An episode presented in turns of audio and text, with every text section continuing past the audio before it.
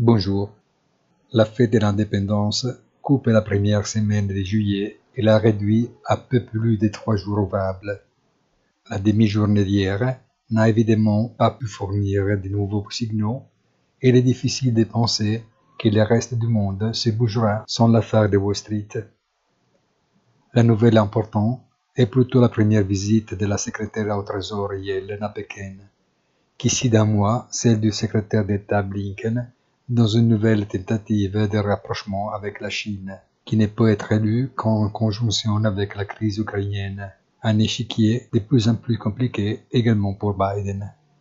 Bonne journée, rendez-vous sur notre site easytradingfinance.it.